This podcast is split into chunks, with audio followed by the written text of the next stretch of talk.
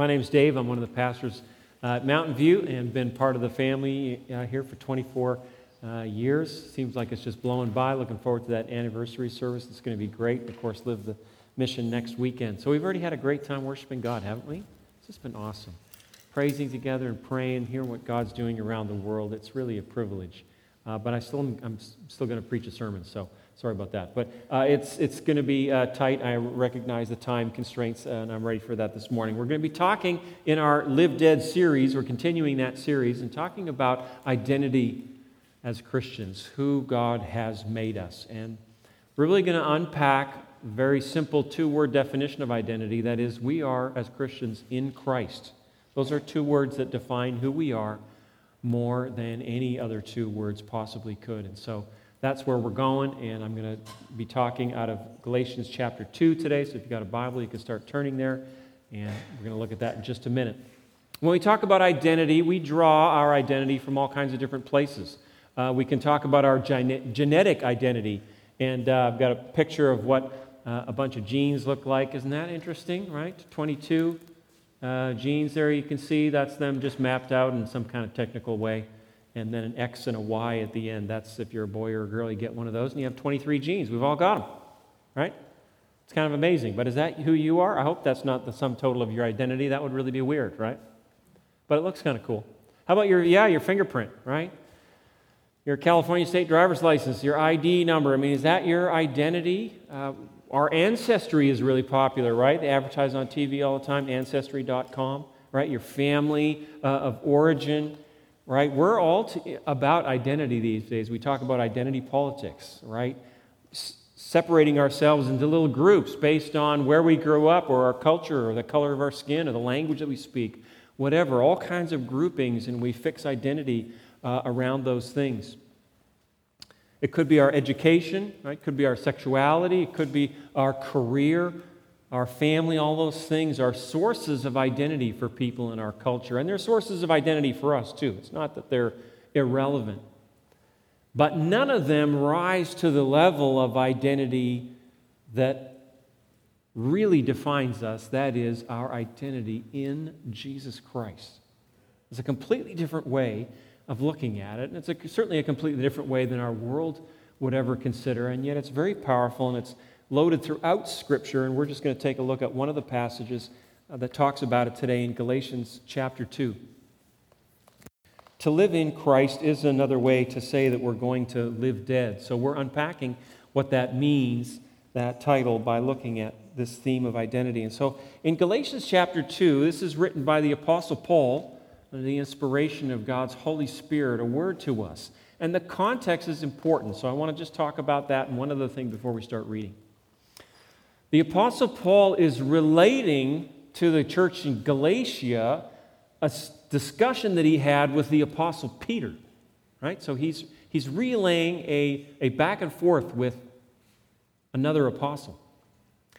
And Peter had been with some Jewish Christians, and they had been observing some Jewish laws that as Christians we don't actually have to follow anymore. And Peter had started to follow some of those laws again. And he was doing it in an environment where there were a bunch of non Jewish people, we call them Gentiles, that's most of us, who didn't need to follow those laws. And this was separating the Christians into two groups, right? Jewish Christians following Old Testament law and non Jewish Christians not following it. Paul sees this happening and he confronts Peter and says, Peter, basically, you're getting confused about your identity. You're starting to focus on your Jewish identity above our identity together in Christ.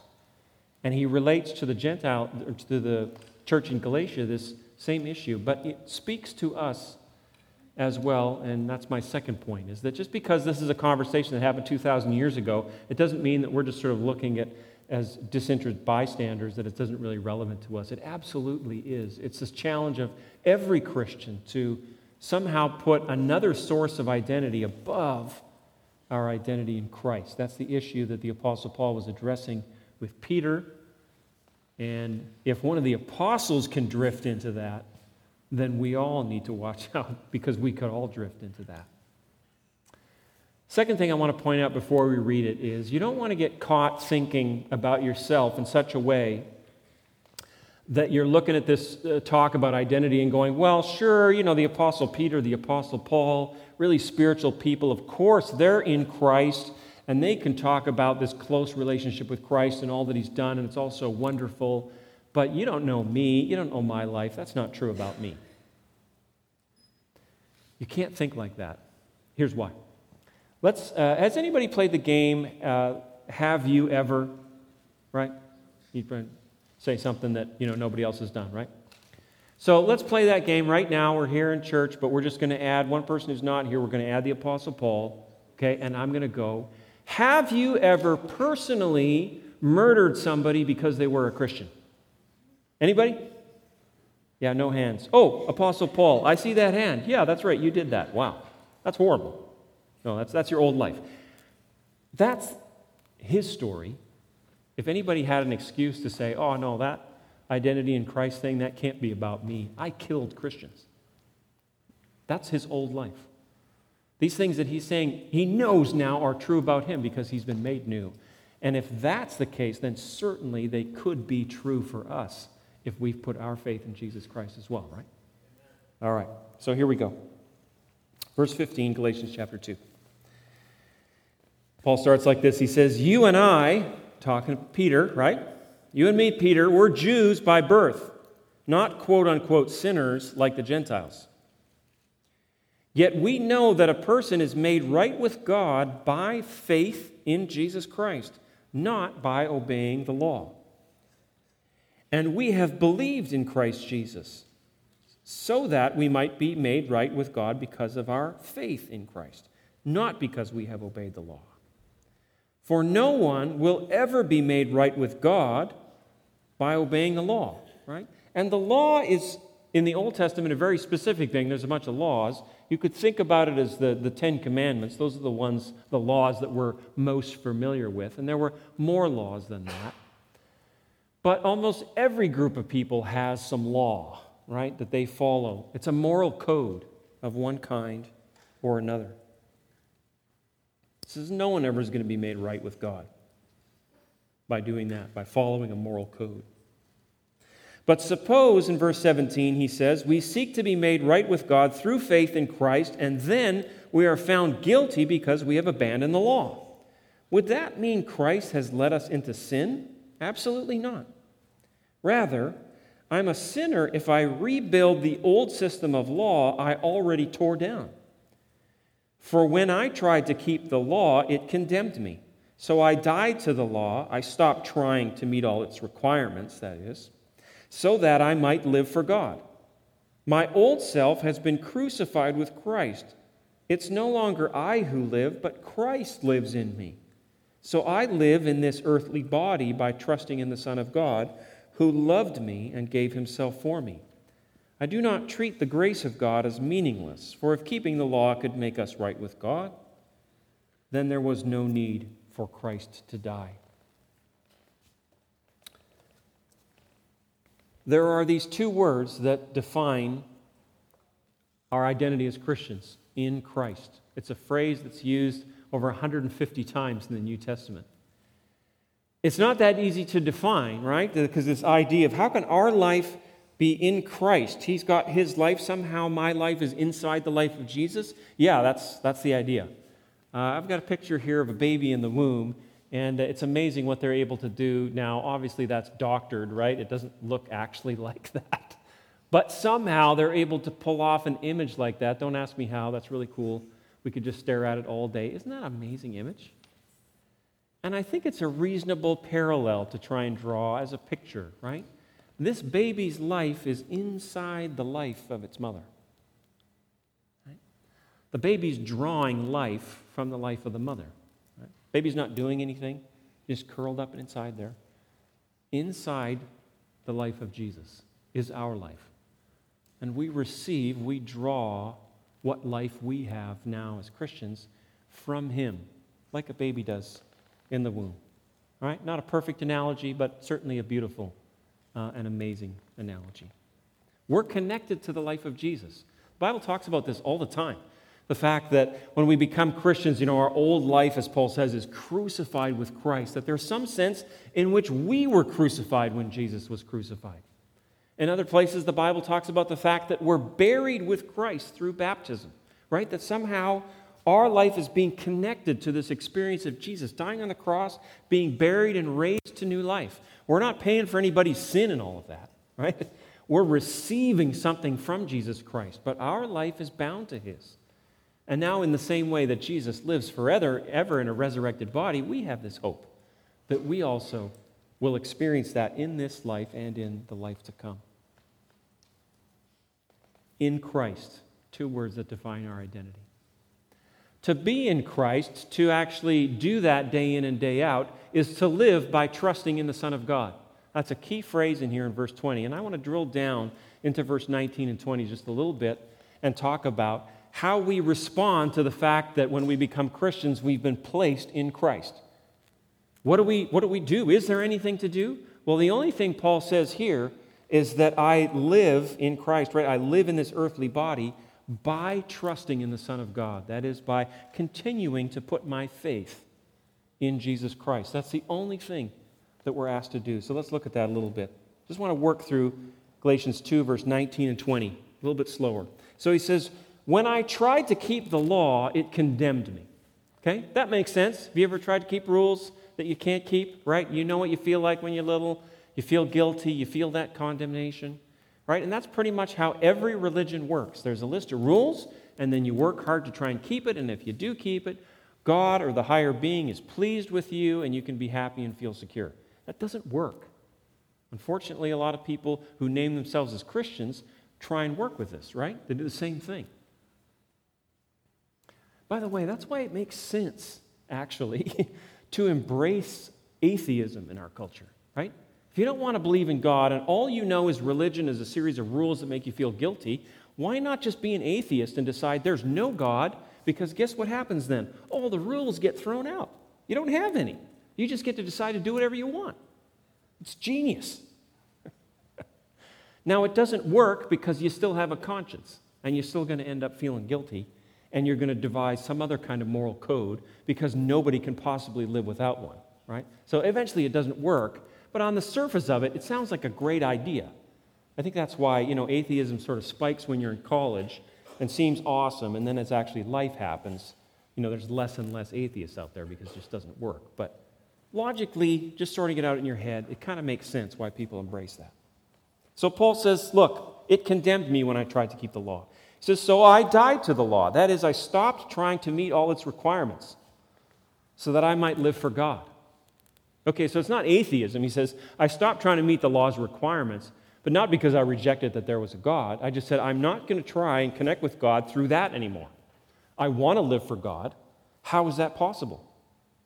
The next phrase My old self has been crucified with Christ. So Paul says, I died not like I killed myself, but my old self was crucified with Christ. This is all happening through faith, right? I allowed Christ to take over my life and crucified my old life. So he says, So it's no longer I who live, not my old life. It's not me anymore. He says, It's Christ who lives in me. Now Jesus has come into my life by the Holy Spirit, and he lives his life through me. Now you might go, well, just wait a second. Are we in Christ or is in Christ in us? Yes. the Bible says both of those things. They're both true simultaneously. How, is they, how are they both true simultaneously? Well, that's a spiritual paradox. How is it that we can be both in Christ and Christ in us? And yet both of those things are powerfully true. So Christ lives in me, and he says, So I live in this earthly body. Right? So Paul's saying, I haven't physically died, right? Like my old self was crucified. I still have this physical body. And that tells us why we still deal with temptation, right? Because it's like, man, my old self has been crucified and I'm no longer have to deal with the law. Why do I still feel guilty about stuff? How come I still mess up? How come I still know I did things wrong? Why are still things a temptation? Because you live in an earthly body. And these bodies are susceptible to temptation, right? So Paul says, I live still in this earthly body, but I live it by trusting in the Son of God. That's faith, by putting my faith in Jesus. Paul says, That's how I live. That's how we're invited to live in every area of our lives, right? Not just a couple areas, not just I trust in the Son of God when I go to church on Sunday. No, no, we're supposed to trust, That's how you live. Sleeping, waking up in the morning, brushing your teeth, having breakfast, going to work, going to school, taking care of the kids at home, doing whatever you're doing, going out on the golf course, going to the movies, using social media. All those things that are living, you live that by trusting in the Son of God, Jesus Christ. And then he goes further to define who this Jesus is that we trust in, right? Who loved me and gave himself for me. This is the spectacular gospel. If you ask Paul, Paul, what's the gospel you preach? He could have quoted this and said, Here's the gospel I preach. I live by trusting in the Son of God who loved me and gave himself for me. Identifies Jesus and who he is. He's the Son of God, that he loves us, and that he gave his life for your life and for my life, right? Sacrificing his life for our sins, paying our price, taking his, our sins upon him, and in exchange giving us his sinless life, his righteousness so that we could be made new. And it's like we've never sinned. We've been made right with God and received that gift simply by trust, by faith in Jesus Christ. That's the gospel message. Receiving that is what it means to become a Christian. If you've never made that decision, you'll have an opportunity to do that at the end of the service. And I encourage you, obviously, to strongly consider making that choice. When I was about 18 years old, I got a book. I can't remember how I got the book. So it doesn't really matter. I know that it was God's timing. He gave me the book somehow. and it was called Birthright. And the subtitle of the book was called Christian, Do You Know Who You Are? And the whole book was about identity in Christ. And that was really a life changing book for me. I had been a Christian since I was a kid, raised in a wonderful church, in a godly home, and discipled well by parents and teachers and youth sponsors and all that kind of stuff. But I still needed to grow and understand what it meant for me now as kind of an 18 year old, be, beginning to be a young adult. What does it mean for me to be a Christian? What's my identity? And that book was transformative, especially around the whole issue of temptation. You know, as an 18 year old, struggling with temptation, and I really was focused on okay, I need to have better boundaries in my life. I need to be more in control. I need to have more self discipline. I need more accountability. I kind of had my list of things to do to try and work on temptation, right?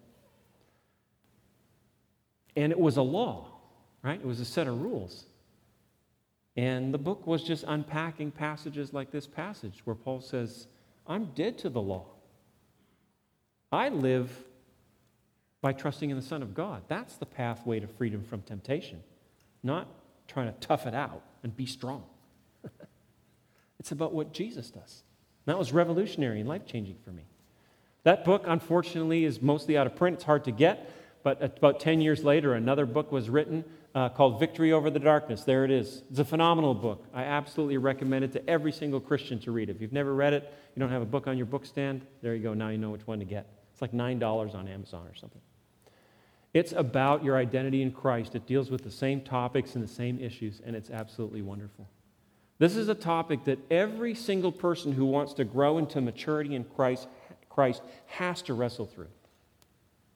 You cannot be a mature believer and be confused about your identity in Christ. That has to get strongly solidified in your life. And it doesn't just happen once. I mean, it's not like, got that figured out at 18, now I move on. No, the Lord's reteaching me new things all the time.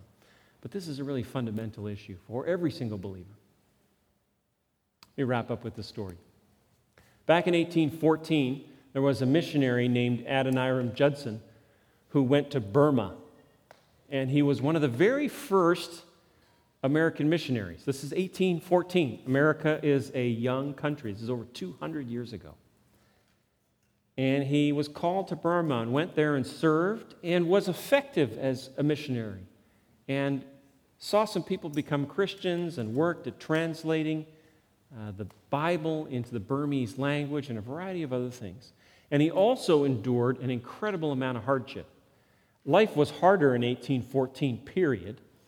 But when you went overseas, it got really hard. He had two, two wives died. Not, he didn't have two wives at the same time, but you know, consecutively. died on the mission field. A number of children died in Burma there. Miraculously, he didn't. He always recovered from the fevers that he got. But he went through incredible loss and hardship, and then all the opposition simply to the mission work in that country that had no openness to the gospel, really. There's a season in his life where he had experienced the loss again of a spouse and then family members, and he was just brokenhearted and depressed, and it's totally understandable. And he really started to reassess, like, what am I doing here, right? His identity was in question, really. Like, is God really God? Am I really called to be a missionary here? What's my purpose in this life? And he talks about it, and it's described in his biography, a book called To the Golden Shore. And I'm just going to read a little portion of it to you.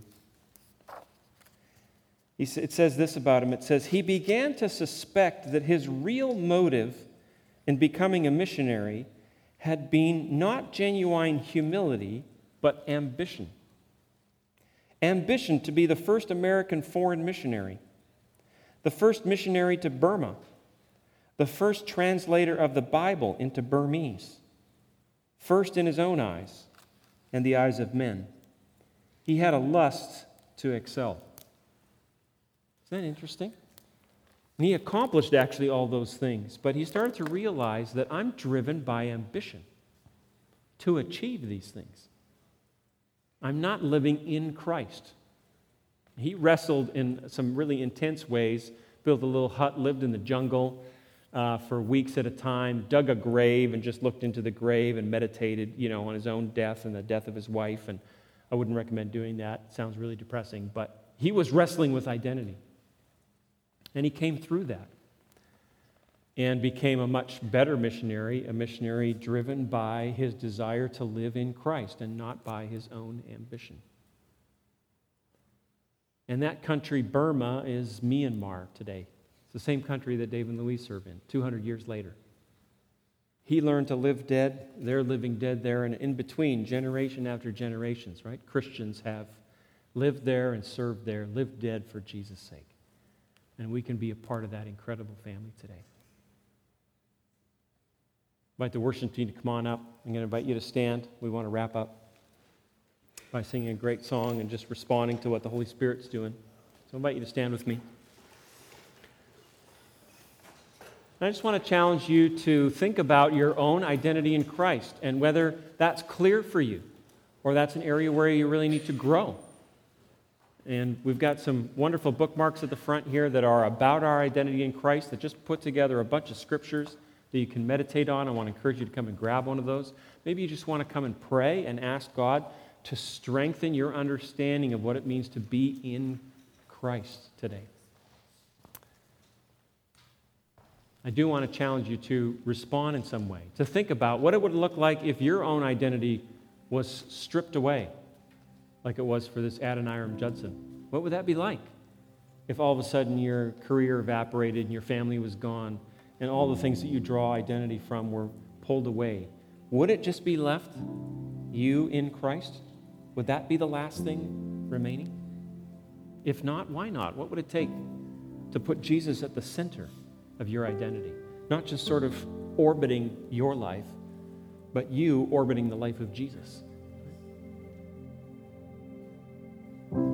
Let's pray together. Father, we thank you for the amazing identity that we have available to us in Christ. And we want to appropriate that identity and actually live it out. We want to live by trusting in the Son of God. We pray that you'd help us to do that as a church today.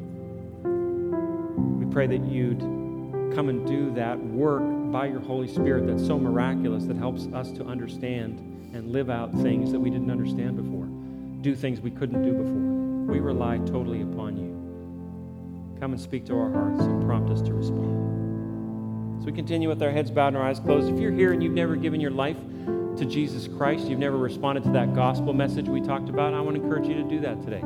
I'd invite you to just put up your hand and someone will pray with you at the end of the service. We won't call you up or embarrass you or anything, but we want to talk to you about what it means to have a personal relationship with Jesus Christ, to actually be in Christ. Is there anybody like that? You never made that decision and you want to do that? You want to talk with somebody about that today? Just give you a minute. All right, for the rest of us, let's worship. Let's respond as the Holy Spirit leads. Let's sing as the team leads us.